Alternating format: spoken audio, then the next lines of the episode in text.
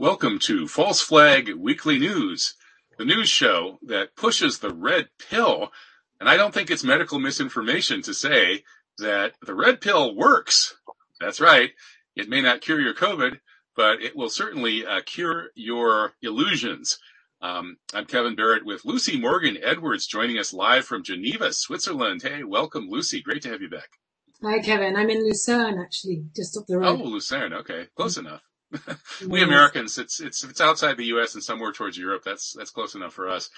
Uh, so congratulations, by the way, Lucy, on uh, Freedom Day. Uh, July 13th was Unfreedom Day in France, but then they had the Orwellian UK Freedom Day on July 19th, and then on July 24th, a worldwide demonstration broke out everywhere, uh, protesting unfreedom and for freedom. So there's a big freedom thing going on. Yes, that's right. That's right. Uh, unfortunately, well, quite predictably, actually, because the UK seems to be well into the Saul Alinsky method of of U-turning left, right, and centre. Uh, Freedom Day turned out not to be Freedom Day at all uh, in in the UK. So I'm very happy not to be there at the moment. Okay, well, uh, you you escaped. although I don't know if Europe is that much better. Anyway, we're gonna we're gonna question everything on this show. We're not only going to question the official story coming out of the mainstream mighty Wurlitzer propaganda apparatus, but we'll also mm-hmm. question some of the stuff we're hearing from alternative sources as well. If you can't handle questions that may challenge some of your deeply cherished beliefs, you probably should turn off the the computer and go find something more comforting to do. So you have been warned. Okay, that's that's enough. Let's get through all these disclaimers. And yeah, we're not a we're a red pill pushers, and that that is uh, not to be taken literally. We're not telling you to take pills. We're not writing prescriptions. We're not dispensing medical advice. So don't take any medical advice from us. Okay, next slide. ah, more medical stuff. Uh, there's the red pill and the blue pill. Take your pick. Uh, we're the red pill. Okay, I think we've introduced ourselves. Let's move on to the stories. Uh, where are we here? Oh yeah, I love this. This uh, this week's show begins with the uh, five minutes of hate for anti-vaxxers, which is popping up everywhere in the mainstream media. And my favorite example is David Axis of Evil Frum. Mm. He, of course, coined that phrase "Axis of Evil" for the Bush war on so-called terror. And he's had enough of the vax resistors. He may as well call us now the anti-vaxxers of evil. and RFK Jr. is the new Saddam. So Frum has gone from hate propaganda against Muslims to hate propaganda against anti-vaxxers. Now he and his friends killed 30 million Muslims. And so how many anti-vaxxers are they going to have to get rid of for their final solution to the anti-vaxxer problem? What do you think, Lucy? Yeah, this is, this is, a disgraceful piece. He's talking of vaccine refusal. He's trying to conflate skepticism about vaccines with uh, voter intent. So he's really taking issue here with the constitutional freedoms enjoyed normally, what should be enjoyed in the United States, uh, and, and, which supposedly are protected in what he calls pro pro Trump state legislatures. So yeah, very divisive and very nasty, extremely nasty piece by uh, David Frum and as you say, well, responsible for the one of the, those responsible for the war in Iraq. So what do you expect? Right. So, so these, these war on Iraq people who totally failed, and everybody knows that, are now leading the push for global vaccines. And guess who's the poster boy? George W. Bush. Uh, I love this piece by uh, our False Flag Weekly News colleague, well, from a year ago or so. She hasn't been back for a while. Helen Buyniski. Um, yeah. and I mean, you can't make this stuff up. Uh, so I guess George W. Bush has a new offer for everybody. If you get vaccinated, W will give you a free full color reproduction of his painting de- depicting his naked sister in the bathtub. Now there's an offer that we can't refuse. Um, yeah. but seriously, I mean, Bush was so good at selling the Iraq war and that turned out so well. Maybe he can sell the world experimental gene therapy too. It'll be a cakewalk. Mission accomplished. The virus will shower us with candy and flowers. Um, and if everything goes south like Iraq did, well, fool me once, shame on, uh, we won't get fooled again. And billions of people will start dying from Rumsfeld's unknown unknowns and we'll know who we have to throw a shoe at. So, hey, Lucy, I'd say that Bush is a shoe in for the job of vaccine. Right. And of course it would be with Bush and Blair as well, leading the, the fray for, for pushing the, these vaccines, these untested experimental gene therapy vaccines. But there was a great comment beneath this piece. It was now instead of WMD, it'll be VMD, uh, vaccines of mass destruction. There's quite a bit of humor on that as well. Yeah, yeah. I, I, don't know where they come up with this stuff, but Frum and Bush leading the push um, for vaccines. Uh, if, if, they really want to alienate me and really convince me to not even think of ever getting anywhere near a needle, they're doing a great job of it. Uh, so let's move on to some fact checking cases here. Okay, so the neocons all want us to get vaxxed. That's not a real good sign. Uh, mm. Let's look at what the anti-vax side says. And of course, we're tr- just trying to analyze these stories. We're not mm. necessarily uh, endorsing any of them. So how about Mike Yeadon here at InfoWars? We see uh, Mike Yeadon, the former Pfizer VP, uh, t- talking back against the Reuters fact check. And frankly, I think that Reuters versus Yeadon here is, is kind of a draw. I don't really see Yeadon as effectively debunking Reuters. And I don't see Reuters fully debunking Yeadon either. Uh, what's your take on this, Lizzie? I disagree with you. I think it's great to see some someone pushing back against Reuters. Who owns yeah. Reuters after all? The Rothschild family, they're the biggest shareholders in it, aren't they?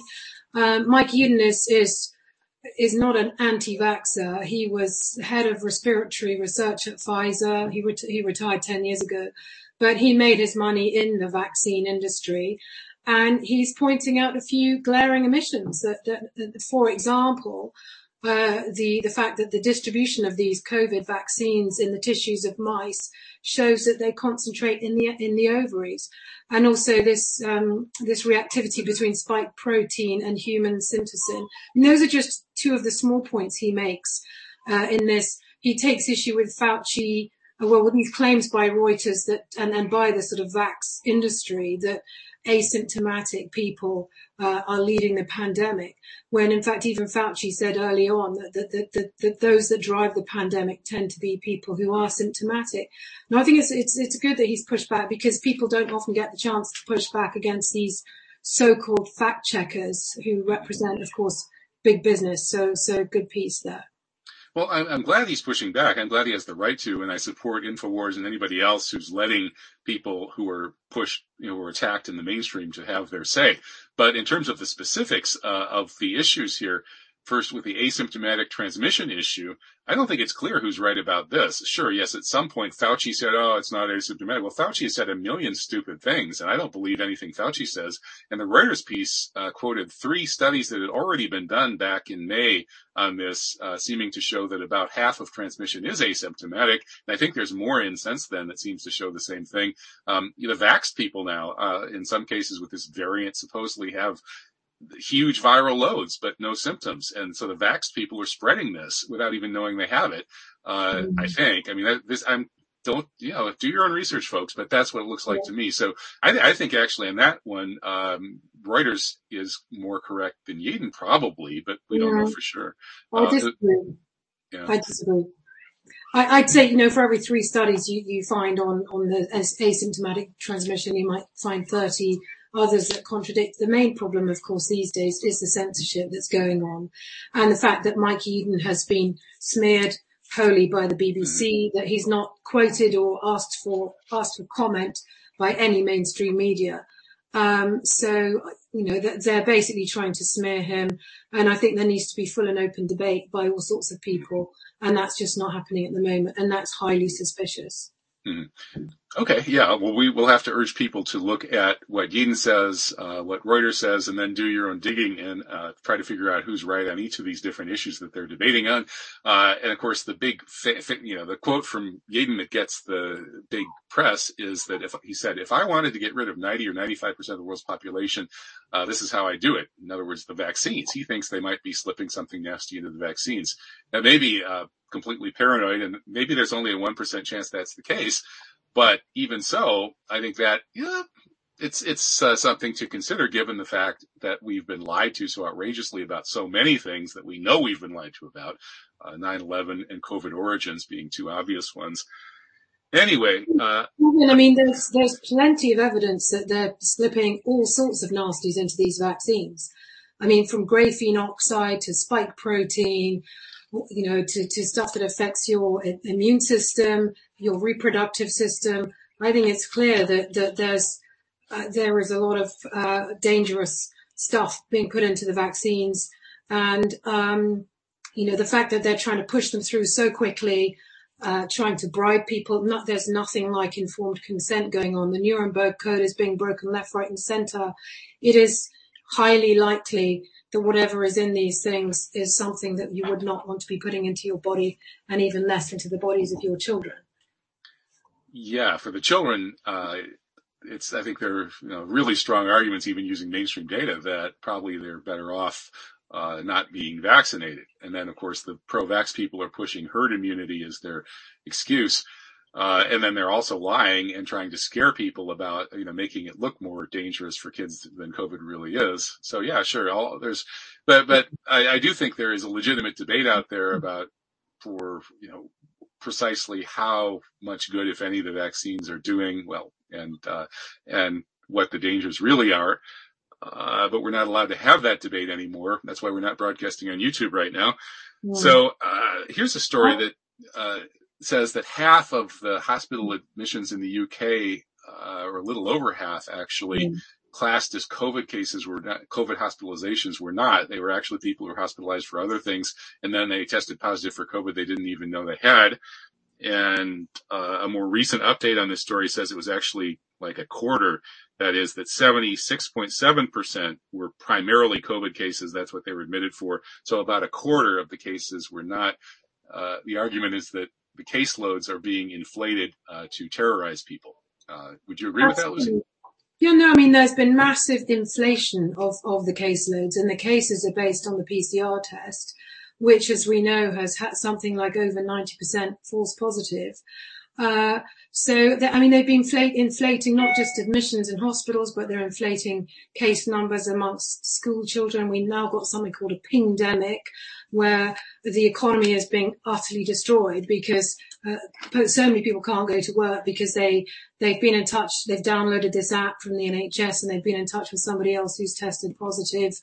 Uh, as we know, I mean, the inventor of the PCR test, Kary Mullis, said it is not a diagnostic.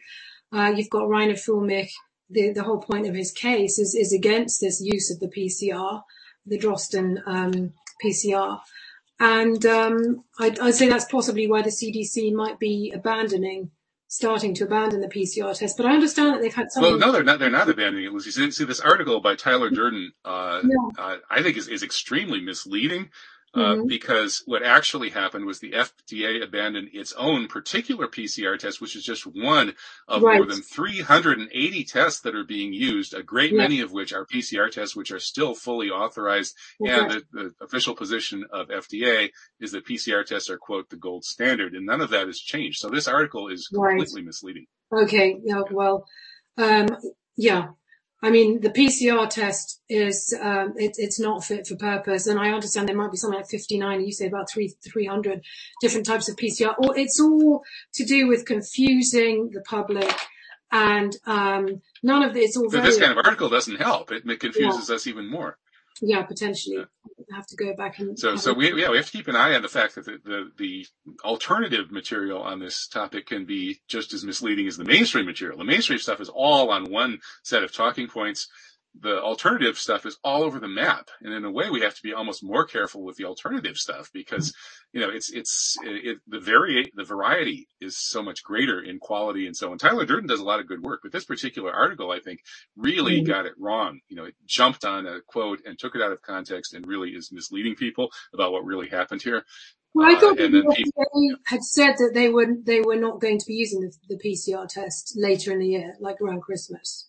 No, no, they just, they they just dumped their own little in-house PCR test. They're still using everybody else's. So this actually is, is, it's a nothing burger. Right. Anyway, the next, the next story, uh, flimsy evidence behind the CDC's push to vaccinate children, uh, from the Wall Street Journal. This, this one I think is solid.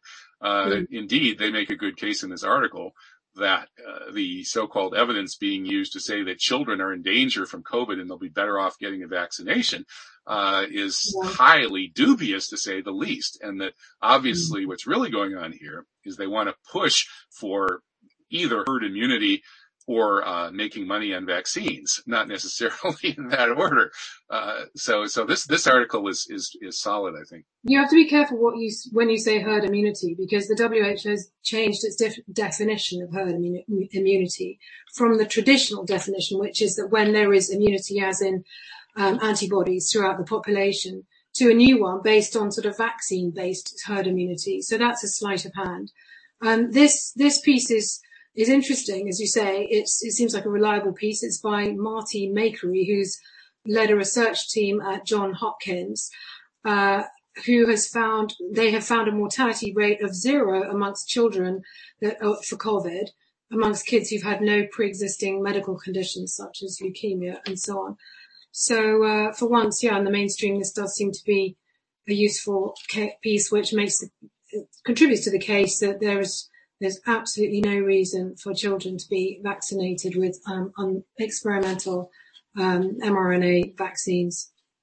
So that's a dog bites man, or man, or rather a man bites dog situation where the mainstream story here is actually better than that Tyler Durden alternative story. But here, let's move to an alternative story that uh, strikes me as very important and disturbing.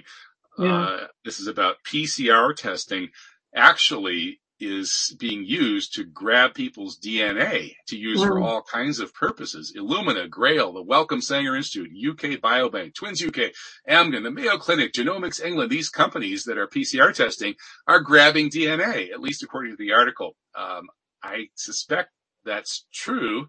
And mm. I don't think we should be sharing our D- DNA with these companies. Yeah, absolutely. And apparently there are two papers from the World, there's one from the World Economic Forum of June 2020 titled Genomic Data Policy Framework and Ethics, Ethical Tensions, um, which is to see where the the ge- genomic sequencing medico military industry is going. Because this, of course, is worth, apparently it was worth 635 billion in the UK in 2020.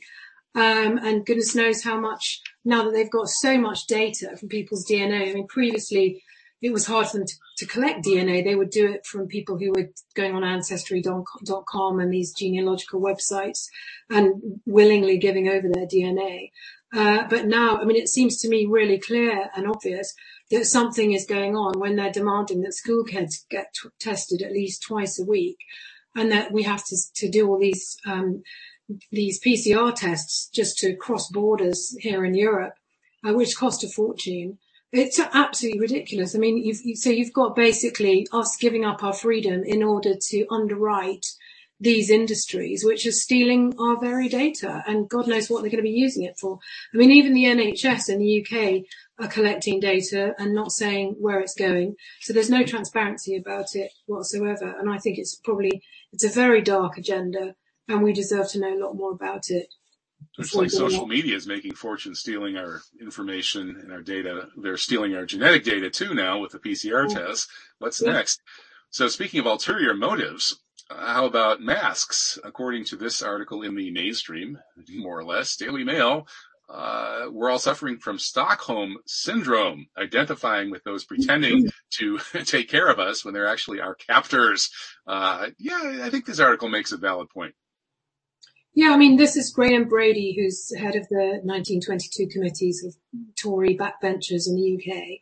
There have been very few people who have opposed, who stood up and actually spoken out about this agenda in the political class. He's one of them. Another one is an, MP called Desmond Swayne. Um, it's good that he he's actually he's bringing something else to to the debate. I mean, clearly, master about social control. There, I mean, as far as I'm concerned, they are. Their theatre uh, I mean, it's, you know, what's going on at the moment in Europe here. We're in 30 degrees heat and people having to wear masks just to move in. If you're in a restaurant or an outdoor cafe, you have to walk around in a mask and it doesn't make sense at all. There's been no account taken of seasonality and heat and, and the actual normal lifespan of a virus, which seems to me a very big clue that this isn't about regular virus. So, um, good for Graham Brady for, for trying to um, oppose what's going on, but it's it's a very small one little piece amongst a whole sea of uh, well, it seems a, a whole tsunami of ap- apocalyptic information and propaganda and measures and laws that are currently being passed, even in the last few days. Absolutely horrifying what's going on in the last few days. I find it extraordinary what's going on in the UK, particularly. Yeah, They're really watching it the mainstream tells us to follow the science, but the science says there's virtually no outdoor transmission of COVID, uh, except in extremely crowded circumstances. And yet, uh, this author asked the health minister, well, why did you ban, you know, outdoor activities like golf and tennis? And the yeah. minister said, if we let people do those things, they might think they can do other things too. And this is insane. I mean, they're treating us well, like idiots. In the UK, it's all about behavioral psychology and the people who are making the decisions are behavioral psychologists. They are not epidemiologists. So, um, you know, this woman, Susan Michie, who's on the SAGE committee, she's a, a well-known communist and she's, she's, she's actually finally been challenged because she said a couple of weeks ago that we'll have to wear masks forever. And apparently the Sky News presenter who was, who was interviewing her almost fell off her chair at that stage. Uh, it, it is it is time for people to wake up and see that this is another agenda. It's not being science led, as you said, and it is as UK Column have done fantastic work on the background to this behavioural psychology and the um, common purpose agenda behind this, which is a very very anti-democratic agenda, and it's part of the reason why we have so many politicians in in office who are not there to represent their constituents or the public at large. Indeed. Well, we've reached the end of our set of stories that we're talking about in ways that YouTube could conceivably consider to be dispensing medical misinformation. So from now on, we're not going to be discussing any of these contentious medical issues, you know, whether, whether Tyler Durden or Reuters has it right about this or that aspect of the pandemic, blah, blah, blah. From now on, we're going to talk about the pushback uh, against the unfreedom that's coming down on us with this uh, pandemic as the excuse. So let's get going with our YouTube version of False Flag Weekly News. I'm uh, surprised actually they're still letting us get away with it, but here we are. Uh, shout out to YouTube for letting us have free speech on everything except supposed uh, medical misinformation issues. So mm. vaccine passports for nightclubs have been railroaded through in the UK and the government there says they're targeting the young folks and university students. Um, presumably, once again, they're, they, they know that those young folks uh, are really not in tremendous danger, even if they get COVID. It's rather, oops, YouTube. I'm sorry I said that, but it's, that's the science. Uh, it's really the young folks' grandparents and their, if they have any friends who are immunocompromised, those are the people actually that they hope to protect through herd immunity. I think that is the strategy. We're not supposed to even talk about anything like that. So, so let's talk about this passports. Yeah. Yeah. What sort of herd immunity are you talking about? Right. Well, we we already we already had our herd immunity discussion. So so okay. so let's let's get to the vaccine passports thing. Right. In France, they're doing it big time. In the UK, they're trying to sneak it in for the nightclubs and uh, maybe university students. Um, so, did, what happened to Freedom Day, Lucy?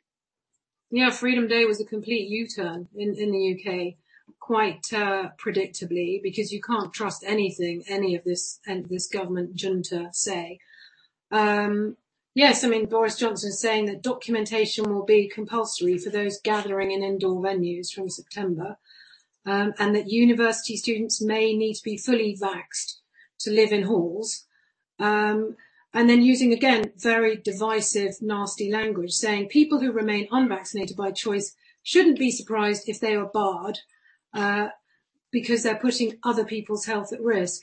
Now you've got Dominic Raab saying this, you've got Michael Gove saying this, you've got Boris Johnson talking like this, you've got this dreadful man Grant Shapps uh, saying this. Um, it's it's absolutely dreadful language. It's very divisive, and it's clearly uh, there to fuel divisions in society be- between the vaxxed and the unvaxxed, and to um, create a situation whereby I expect the next move will be detention camps. Well, we've already got those at the airports. Um, but no, uh, it, it's it's very very frightening what's happening. It's very authoritarian, and this in combination with some of the other laws that have been pushed through in the UK, which I can get to a little bit later, um, I find chilling.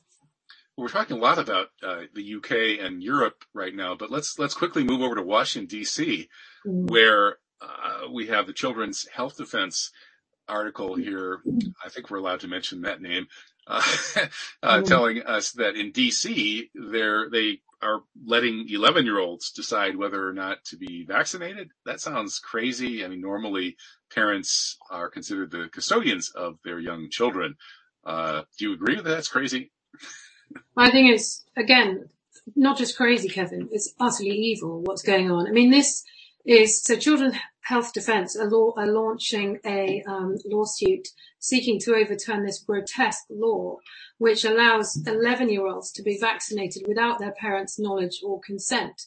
Um, of course, such a measure to, to vaccinate a, a, child without, because it, coercion, of course, will be, it's very easy to coerce an 11 year old. There's also peer pressure. Um, you might find that kids are actually getting sick or passing out or having symptoms that their parents have actually no idea that they're vaccinated, so they're not going to take them to the hospital or to know what's going on. Um, this is really akin to to the Nazis and to um, the worst forms of of medical tyranny ever. Um, so yes, thank God for the Children's Health Defence, and, and let, let, let's hope they manage to overturn this grotesque law. That's true. And the history of tyrannies does show that, that they often target the children and try to create a split between the parents and their old ways, such as remembering back when there was a little bit of freedom, and uh, and the children who are being conditioned for the new totalitarian order. Uh, speaking of digital tyranny, our next story. This is from Peter Koenig, a frequent guest on my radio show, mm. and uh, it's uh, it's quite an interesting article. He makes a lot of uh, kind of all over the map uh, statements about um, this coming uh, Great Reset Digital Tyranny Agenda ID 2020 for uh, tracking everybody with completely uh, verifiable ID uh, digitally. He talks about uh, Moise in Haiti uh, getting overthrown and killed at the you know, right, right as he had been standing strong against the vaccines coming into Haiti. And the first thing Biden did was send a huge boatload of vaccines to Haiti after Moise was dead and on and on and mm-hmm. on. So Peter Koenig, he's, he's pretty hardcore on this. Do you, do you agree with him on, on all of these points? Yeah, I do. I think he lives, he might live in Switzerland. He's obviously ex-UN. Yeah. He understands what's going on. He relates this back to, for example, the lockstep document, the, the Rockefeller um, lockstep document of 2010 which we're now seeing being played out. Um, and he relates it back to the Gates, the Rockefellers, the Rothschild, WEF agenda. And uh, he talk, he shows somehow he talks about symbolism. For example, when they opened the St. Gotthard tunnel uh, and the occult nature of the um, procession, which was which was held in front of various leaders of, of, of the EU and so on, uh, which is a little bit like the 2012 Olympics in London when they had the opening ceremony um, featuring essentially images that looked very much like COVID. Uh, so yeah, no, I, I, think he's a good writer and it's a good piece. It's just a good overview, that one. Indeed. And so this global tyranny is hitting different places at different levels, just like the virus is. Uh, how about Australia, where they've had a really severe lockdown going on for a year and a half now? And in Adelaide, they're going to use CCTV and uh, and bank data. Uh, they're going to follow your people's credit cards and surveil them and to enforce contact tracing and quarantine. And apparently the cops are using the data in some cases for unrelated things. Now, Lucy, I don't know about you, but I don't like being tracked and traced everywhere I go. That's one reason I don't carry a portable tracking device that can make phone calls, which some people yeah. call a cell phone. I don't have one. Uh, Nathan, or rather Daniel Hale's work as a drone uh, assassin, which he's now being, mm. being sentenced to 45 months in prison, not for murdering people, mm-hmm. but for mm. having remorse about it and blowing the whistle. You know, yeah. he pointed out that all these people are being killed because they're carrying their cell phones. Uh, and, and so the more there, these, you know, organized crime could hack into this and figure out where you are, make it a lot easier to kill you. I don't think having uh, a tracking app follow you everywhere you go is a good idea. So I urge everybody to ditch their cell phones but we should also ditch these governments that mm-hmm. are tracking and tracing us. Well, as he points out, your purchases, if you're using any kind of a card, are going to be tracked. And then CCC, CCTV surveillance cameras in the street and so on. So this really what he's describing is the next stage of the Great Reset tyranny and the sort of technocratic fascist world order that Patrick Wood describes in his book. And I'm not surprised. I mean, I was thinking even last year, they're, they're bound to be, they're going to be enforcing the lockdowns and the quarantines by looking at where you go, what you're spending with your card and, um, maybe tracking your number plate or, or, um, your, you know, face recognition. They're going to be using that. So yeah, we need to push back against it because it's coming very, very quickly and it's very scary. As the next slide uh, story tells us, this is uh, from Conservative Woman magazine, uh, that we're sleepwalking into a pernicious system of total government control. Uh, and I would agree with that, except it's not just government, but it's actually the oligarchs and their uh, so-called private corporations that are monopolies shouldn't be allowed to exist that are uh, tracking trades. I don't think it's just governments, but other than that, I think this is absolutely right on. Mm. Yeah, I, I, like the way that they they compare this to the fall of Petrograd while the middle class was slumbering, uh, thinking that the revolution wouldn't come for them. The 1917 Bolshevik Revolution. Yeah. Yes, exactly. So what they're saying is last week's decision on mandatory vaccination in the UK should have been the wake up call as it's a violation of one's bodily autonomy. And that really crosses a Rubicon when it comes to, you know, what, what, what do you describe as, as a, a liberal free society? Once you start imposing uh, on people's um, bodily autonomy, uh, there, there is no right, there's not going to be any return to freedom, they're saying. And it's not going to stop with that because it's going to be moving to the social credit system of the Chinese style and then the cryptocurrencies. And he reminds us at the end of the article that the Chinese now have a single app from which they can control everything about your life. And that's what we're moving towards unless people wake up more quickly. But I fear that in the UK, my, from my three years living in the UK recently, uh, uh, they're not going to wake up. They are too brainwashed. The upper middle classes and the so-called educated Oxbridge elites are too sold out and they are too, um, they're too interested in having a good time. Kevin. They're not interested in, in informing themselves and really pushing back against what's going on. There isn't really a sort of proper liberal um, intellectual class anymore. The, the, journalists are all bought and paid for. The politicians are bought and paid for. The sort of Oxbridge, um, you know, professional types are bought and paid for. And I, the only people who are pushing back are the working classes, the, the people around Tommy Robinson, some working class men. You see them out on the protests and so on. And uh, there is just not enough people at the higher echelons to push back. So I, I think the UK is game over, and I'm very pleased I'm not living there anymore. Well, I think the whole West is uh, decadent and uh, and collapsing, and as it collapses, the West, uh, the Western banksters who own it may be going to war to try to maintain their uh, planetary control and Russia, China, and Iran are really the, the top three somewhat independent countries that they don't like. And war is going to end freedom completely. It's been said war is the health of the state. Well, we know that the health is now the excuse of the state to wage war on the people. But when we get into a wartime, then all liberties go, you know, down the drain.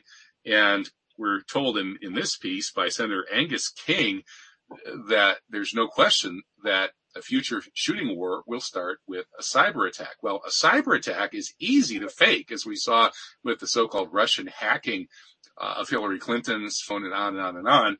So a cyber false flag could very well start World War III. We may already be in biological World War III. COVID may very well have been a misguided, uh, blowback ridden, uh, neocon attack on China and Iran. I, I t- I think that's the case. So I, I think that's something we need to keep in mind is that the geopolitical angle of this is key and that the reason we're being locked down and put into lockstep is to march off to war for the oligarchs that misrule the hmm. West. I don't necessarily agree with that.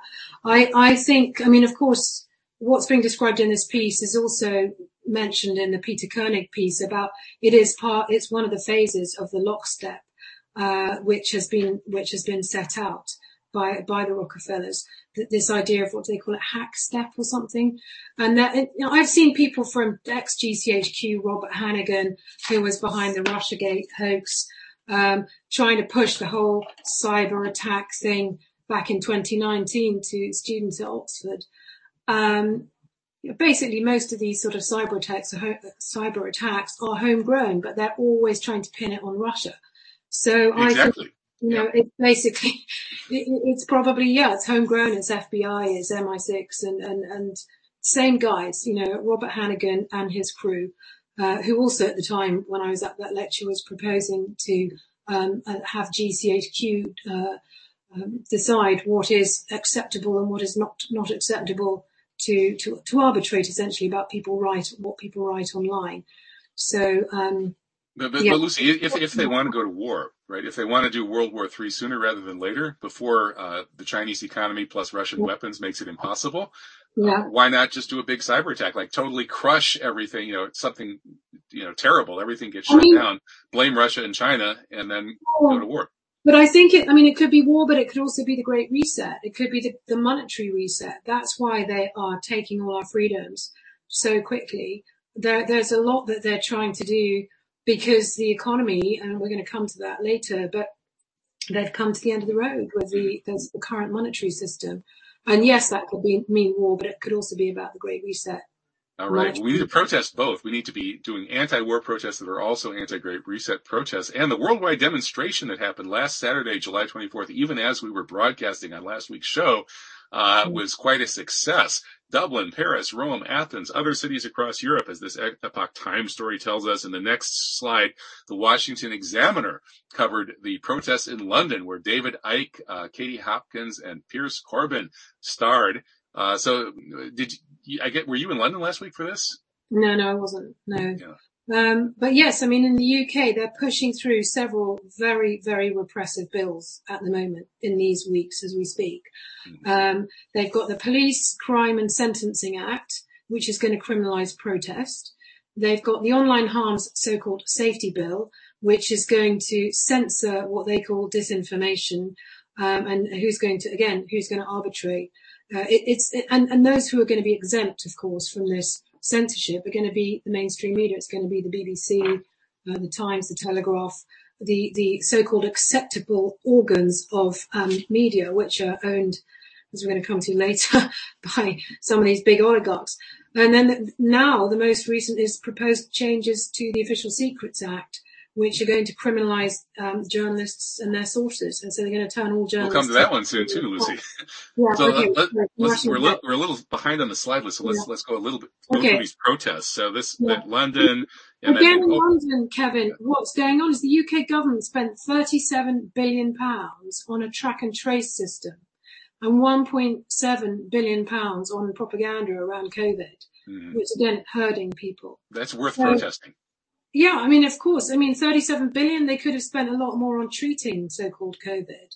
Mm-hmm. But what they're doing is putting in place a track and trace system. So what's really going on? Well, I'm glad to see all those people in London protesting that. And here in France, an even bigger protest, uh, mm. 160,000 people across France protesting the new vaccine pass mandate. Uh, people will need their vaccine passport to get into planes, trains, restaurants, and other public venues. And so 160,000 protesting that. That was covered in the New York Times in our next slide as well. There were way more. There were hundreds and hundreds of thousands of people. Hundreds of thousands. Right. This is the mainstream media estimate of 160,000. Right. right. Well, that, that, that's ridiculous. It was millions. And there were people all over France protesting. And again, this is a vaccine mandate. It's not just about these passes. It's mandating vaccines on healthcare workers which is again, you know, this is happening in all countries around the world at the same time. Cut and paste, as someone said to me the other day. So, and they, this was announced on um, Bastille Day. It's utterly ridiculous. So provocative. Well, the mainstream coverage of this is varied. It's, it's of course not been very friendly. And as you say, they've suppressed mm. the numbers of the protesters and so on. But nowhere did we see the pushback against these protests the way we've seen it in Australia. The Australian mm. leaders are calling the protesters filthy, disgusting, and selfish. Right. Um, mm. filthy. Hmm. Uh, personal hygiene really shouldn't be much of an issue here. Uh, and now the Aussie authorities are setting at least 22 veteran detectives in New South Wales to track mm-hmm. and identify the people who attended the rallies and presumably arrest them. So right. I guess you're not allowed to protest anymore in Australia. Well, it's the domestic terrorism narrative being played out there as well as in the, U- the US. and it's all the Germans' fault. Look, it's, it's a German conspiracy. No, it's what's like what's going on with you under Biden. All these people that you've got under arrest in prison in DC that no one can even visit because they're on, they're on January the sixth. It's a it's a lawless putsch, a global lawless putsch. Uh, I mean, C.J. Hopkins has a has has an article where he's talking about this protest that was supposed to take place in Berlin tomorrow, uh, which is August first, actually, is that today, um, has been banned um, which is, you know, again, completely against people's human rights and constitutional rights in, in Germany.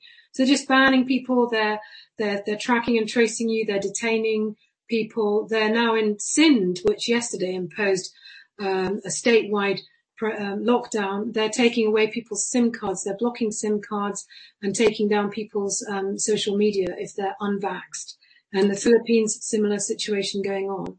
So this is this is a no no holes barred global push on people's freedom. It's um, really horrifying what's going and, on. And here, the Guardian is basically going after the organizers, trying to quote unquote expose the uh, the nasty German group that's behind all of this. Right. Uh, and then they they out one of the Australian organizers as an evil anti-Semite. This is a guy named McLean. Uh, and, and their evidence that he's anti-Semitic is that, quote, he made anti-Semitic claims about Jewish overrepresentation in the higher echelons of media and business. Uh, okay, that sounds like a terribly yeah. anti-Semitic thing to say, even though it's probably totally true. Anyway, moving on to COVID origins. Uh, this, and I think this is such a critically important issue because again, I think mm. this is national security state stuff, uh, that we're not allowed to talk about, but we should be because if we don't, biowarfare is going to kill us all eventually. Mm. Uh, Finian Cunningham wrote this piece, uh, arguing that yes, we do need an investigation into Fort Detrick. Uh, I agree completely, but again, I think we should be looking at, at all of that evidence that it went from Fort Detrick, uh, covertly to Wuhan and Qom. Uh, how about you, Lucy?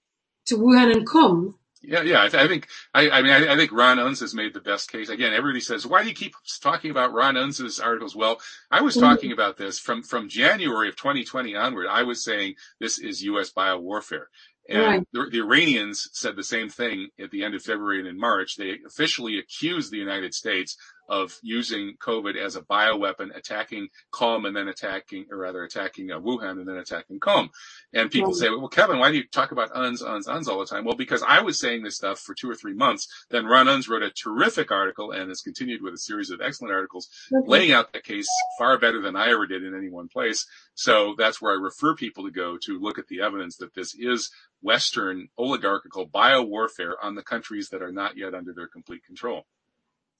Potentially, back in their face. The, I mean, the other side of the story is the David Martin dossier and um, his interview with Reiner Fuellmich and with Stu Peters are, I think, essential watching.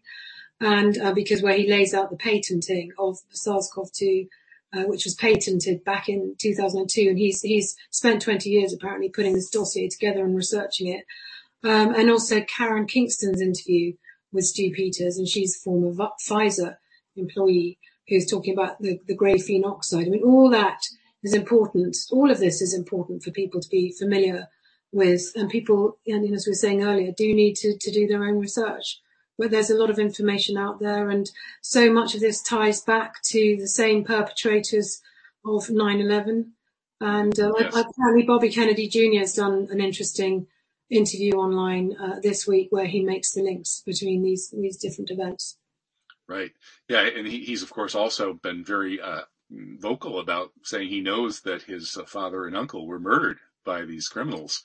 Uh, speaking of criminals, how about Ron Rand Paul going after Fauci and saying we need a criminal investigation of Fauci funding gain of function research in Wuhan, which I believe was to set Wuhan up for the U.S. bio attack. And then they could, mm. you know, use that as anti-China propaganda. Say, oh, it leaked from this Wuhan lab that we actually paid for and had set up for that yeah. purpose.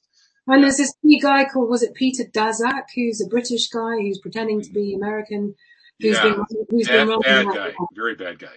Yeah. He sounds like he's definitely intelligence linked. Yeah, he's, um, he's a biowar criminal. Cuba says, I believe he's the guy that yeah. Cuba says murdered hundreds of Cuban children in a U.S. Well, bio attack on Cuba.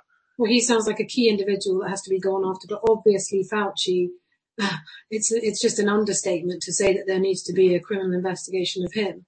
Uh, why it hasn't happened in the last year, I think is just indicative of, of where, where we are with politics, um, not just in your country, but globally.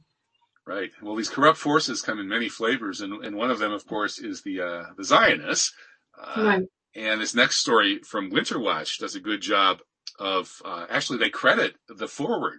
I, I, actually have a I'm on the Forward, which is the Jewish biggest Jewish paper in America. I'm on their email list because yeah. it's both hilarious because they do all sorts of insanely ethnocentric uh, nonsense that it's quite amusing. But they also do some good journalism. And so here, Winter Watch credits the Forward for their uh, article shadowy Israeli app turns American Jews into foot soldiers in online war. It's called Act Ill. What a name for a, an app, Act Ill.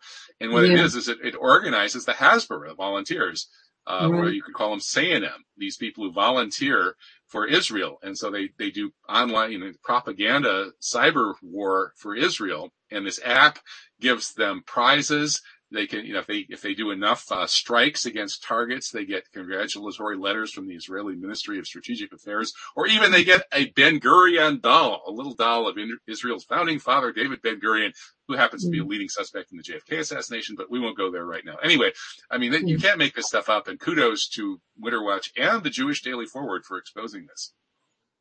Absolutely, no, it's it's an unsurprising story, but um, yeah, I guess it needs to be seen in conjunction with the lobby that Al Jazeera did, but this is like, takes it to a whole, whole new level, doesn't it? So, so, so people who are, who are leaving, uh, the, uh, the trolls leaving Hasbara comments on the stuff I mm. post are actually getting little Ben Gurion dolls as rewards. I hope they're enjoying their little Ben Gurion dolls. I don't want to think about what they're doing with those, but moving on to the ADL, one of our favorite subjects. Uh, the ADL is now partnering with PayPal to research the extremists and to cut off their money supply. Oh man, uh, you won't be able to buy and sell without a, math, a mark of the beast issued by the Anti-Defamation League. Mm. Oh boy. Uh, you think they're yeah. going to get a what, how are we going to survive if if we can't buy and sell? I guess we can't we can't criticize them anymore. I know it's it's shocking, but not surprising, isn't it? I mean, it's this you know it's the same club, basically. Indeed. Well, uh, moving on to one of the more interesting and underreported stories, which is why I had to write it up. Barbara mm. Boxer got mugged by some really strange muggers. They didn't want any money. They didn't want her purse. All they wanted was her cell phone. And there was a waiting car uh, almost like an intelligence operation. Why would somebody steal Barbara Boxer's cell phone? Well, we're coming up on the 20th anniversary of 9/11, mm-hmm. and Barbara Boxer is maybe the highest level American politician who has spoken out about 9/11. And she mm-hmm. spoke out about 9/11 to me on Wisconsin mm. Public Radio uh, quite a few 15 years ago or so. Uh, basically admitted that she knows that the official version is a lie and that her mm-hmm. friend Paul Wellstone, the great senator, uh, Jewish man, by the way, like Barbara Boxer, mm-hmm. was murdered by the 9/11 perfs.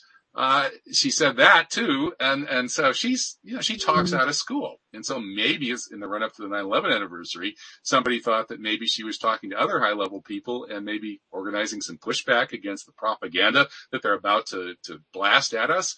I don't know. I, I think that's reasonable speculation. What about you, Lucy? Yeah, she's a good woman. I remember that she organized some with she she did a bill for a friend of mine, Marla Ruzicka, who was killed in in Iraq, who was trying to get compensation for the families of Afghans um, who were killed by by the bombs in Afghanistan early on in, in the war. There, she she sponsored a bill. She co-sponsored a bill with um, Senator Leahy uh, to to to bring in some sort of support for recognising the families. Uh, so she's obviously a good woman. I didn't know all about the Paul Wellstone uh, stuff, but that's it's highly suspicious, isn't it? Yeah, yeah. Well, she she said, uh, tell you like uh, one of her top aides is a friend of uh, Don Jacobs, otherwise known as Four Arrows, who co-authored the book American Assassination: The Strange Death of Paul Wellstone. Right. And Boxer turned to her aide and said, "You tell your friend Four Arrows that he doesn't know how right he is. Wellstone's murder was a message to us all." But if you ever say this, I'll deny having, you know, you spread this news, I'll deny having said it. So she's, she's a good person, but she's not quite courageous enough to go fully public. Yeah. Uh, on the other hand, you know, she saw what happened to Wellstone and his wife and daughter. Uh, okay. so, you know, that's how, that's the world these people live in, I guess. Anyway, uh, yes. if you talk about this, of course, you're probably not pleasing uh, powerful people. And over in the UK, if the mm. displeased powerful people see you writing or talking about them in ways they don't like, even if, if you're a journalist uh, putting out information in the public interest, you'll still go to jail. The Official Secrets Act has been used to jail lots of uh, people mm. in the UK over the years, but you could defend yourself if you said, well, I leaked this because it's in the public interest. No more. Uh, no matter how much it's in the public interest, you're still going to jail. So mm. it's, UK is getting more and more draconian, isn't it? It's absolutely astonishing what's going on in the UK right at the moment. I mean, it's so this law, this reform of the Official Secrets Act will remove the protection that whistleblowers formerly enjoyed because what they were doing was deemed to be in the public interest or information that they were putting out was deemed to be in the public interest.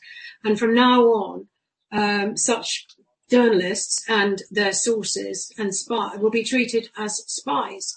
So effectively what they're trying to do is, is to, to extend the Julian Assange treatment, which is, which is appalling the way that he's being made an example of, but they're extending that to regular journalists.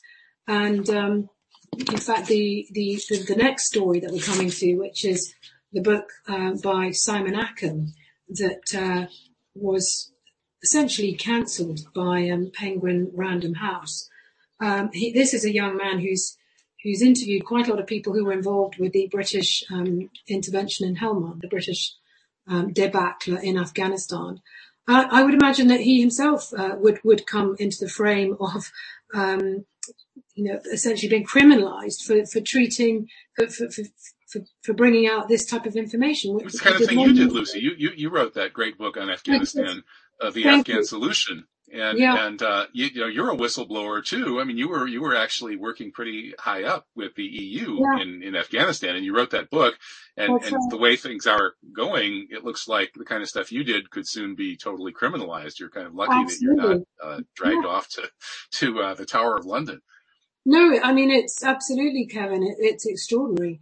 Um, so, I mean, in, in this man's case, uh, his book was essentially cancelled because of a program at Oxford University called the Changing Character of War Program, which is essentially uh, the MOD masquerading as um, academia uh, and funded and interfering and, and so on.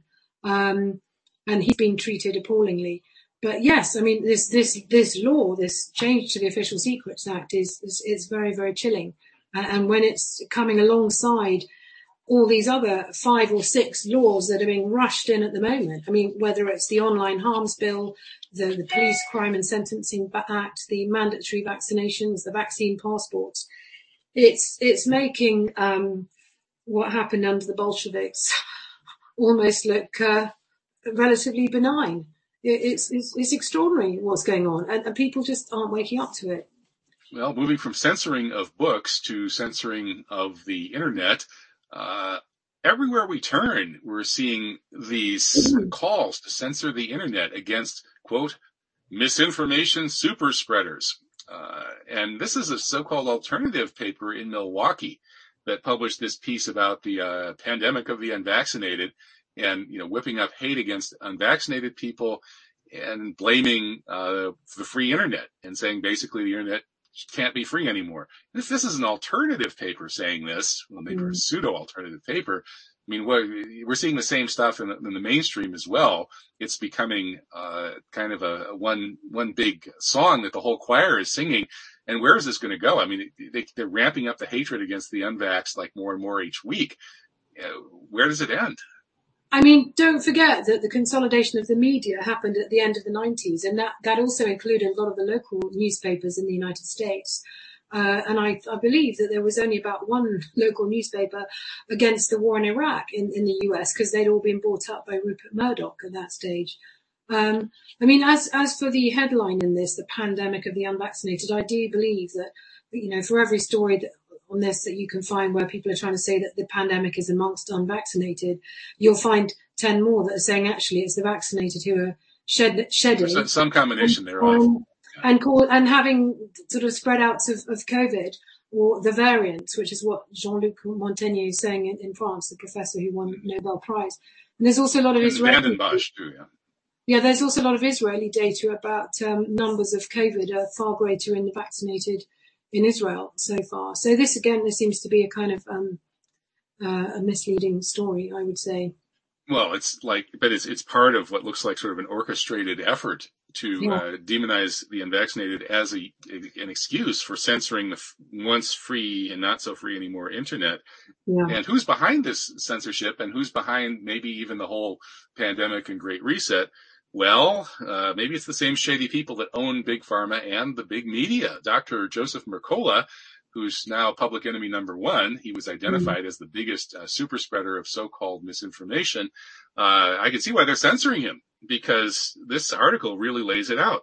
Mm-hmm. The whole mainstream media and big pharma both are owned basically by two huge asset management firms, BlackRock, run by Larry mm. Fink, and Vanguard, which is also interlocked with BlackRock itself. So it's basically one corporation, and now it's like one guy. They handed Larry Fink the keys to the, the Fed and the Treasury here. So uh, power here has been concentrated into incredibly few hands and everything we're hearing from the medical establishment and the media is being uh, dictated from the top by you know like one guy larry fink well probably not mm-hmm. quite uh, just just one guy but not very many people are are getting more and more power so uh, so lucy what uh, uh, were you surprised uh, to learn that the British royals, the Bush family, DuPonts, Morgans, Vanderbilts, and Rockefellers, along with the Rothschilds and the Italian Orsini family, are uh, interlocked with these folks who own the media and uh, as well as the big pharma industries. I'm here again. I can see you again now. Sorry, there was. I yeah, sorry. I think we, we froze. So, so yeah. To talk about your reaction to this uh, article by Dr. Mercola exposing mm. uh, the uh, tiny group at the top of the financial pyramid that owns the media and big pharma. Yeah, I mean it, it's it's a very good story because it points out who who these people are. So he, as as you just mentioned, BlackRock and Vanguard. BlackRock, of course, being Larry Fink, uh, who is also chairman of the board at the World Economic Forum, and um, Vanguard, which represents apparently a lot of the interests of major black nobility families and, and royal families and, and so on. Um, so yeah, it's it's like this consolidation between big pharma, big tech, and big media, uh, and and of course that's a, that's a huge power base to um, close us all down. And no wonder the British are trying to put through this online harms bill where they're going to censor everybody but big media. So then there will just be one version of events, and that version of events will be the version that people like Larry Fink of BlackRock want to put out there. And, and interestingly, one of the one, one of the things they harp on constantly is well, the Holocaust religion, shall we call it, which is part of the group of stories that we're labeling Semitic supremacy stories this week. Yeah. UK Labour is expelling hundreds of quote unquote anti-Semitism deniers uh, so if you're if you're labor against the witch hunt, you must be a witch, right? Anybody who denies the reality of witchcraft and their own witchiness is a witch denier, which makes them a witch. So light the bonfires. Uh, and this hilariously, uh, this announcement that they're going to witch hunt and expel all these witches. Begins with labor is a broad, welcoming, and democratic party. Hmm. Not sure about that. Well, I mean, Labour has been completely manipulated, and of course, the, the head of the Labour Party now, Sir Keir Starmer, is, I think, a member of the Trilateral Commission, and seemingly has no support whatsoever. Unlike Jeremy Corbyn, who was hounded out with all these sort of ridiculous claims of anti-Semitism, and you couldn't think of anyone who's more tolerant and open uh, than Jeremy Corbyn. Uh, but this was all whipped up in order to uh, remove the, any sort of opposition to the agenda, which has obviously just come into force. Uh, I find it also quite suspicious that they brought in Johnson, Boris Johnson, on the back of the um, the Brexit, which now just pales into insignificance compared to what we're having to deal with with the Great Reset.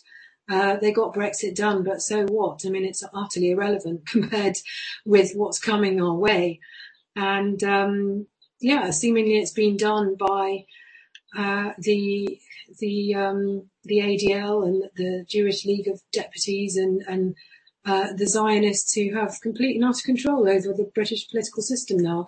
And I think the next story about this Holocaust memorial, which has been a tussle for, for several years, uh, that they want to build next to the Houses of Parliament, illustrates that perfectly. It, it is basically I mean, in a way, it's representative of the hold that this Zionist cult has over our British political class.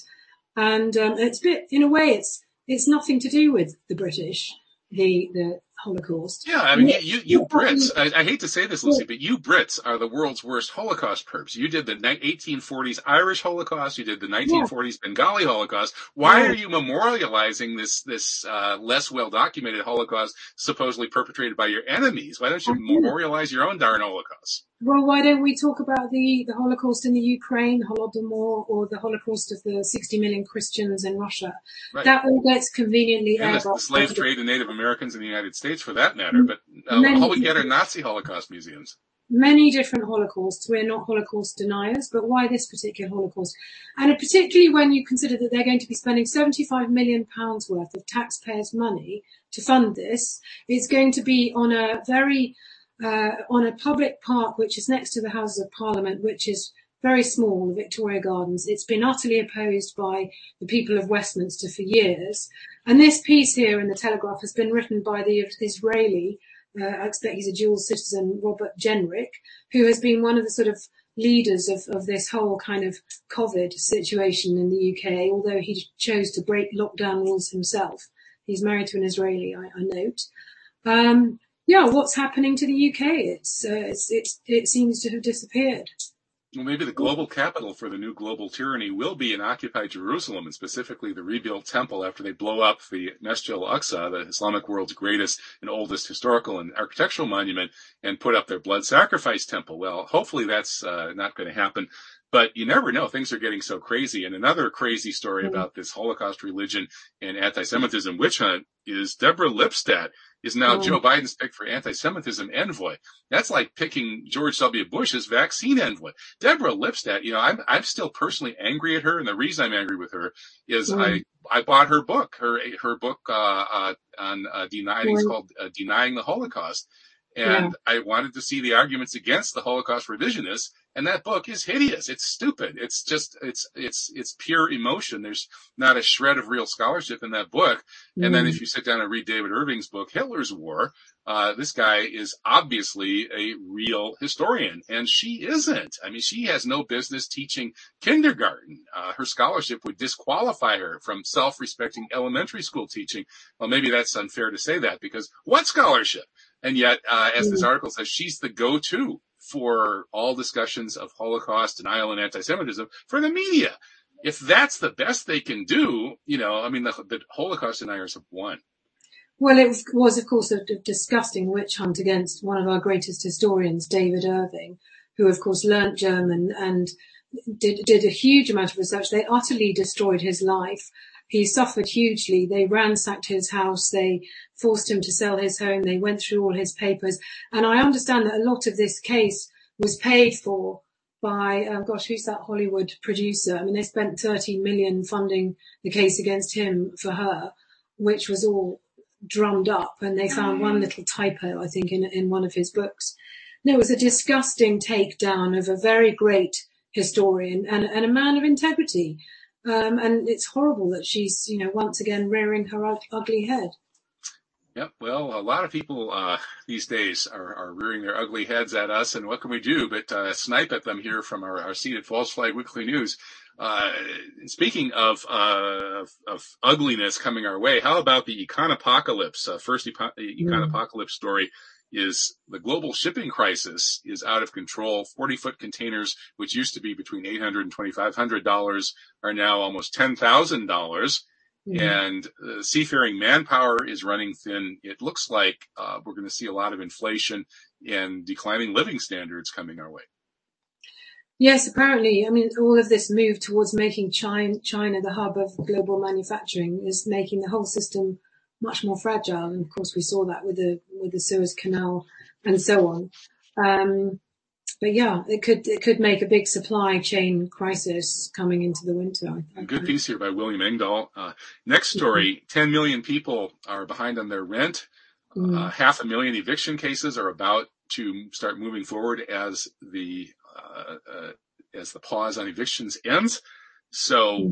we could be seeing uh, a kind of a zombie movie here pretty soon I mean, t- yeah, 10 million people behind on their rent. Uh, I wish I could invite them all to come crash on my couch, but I don't have 10 million couches.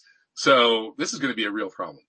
I mean, this again, this seems to, it all seems to be coming together as a kind of black swan situation where these events have, these crises have been deliberately manufactured.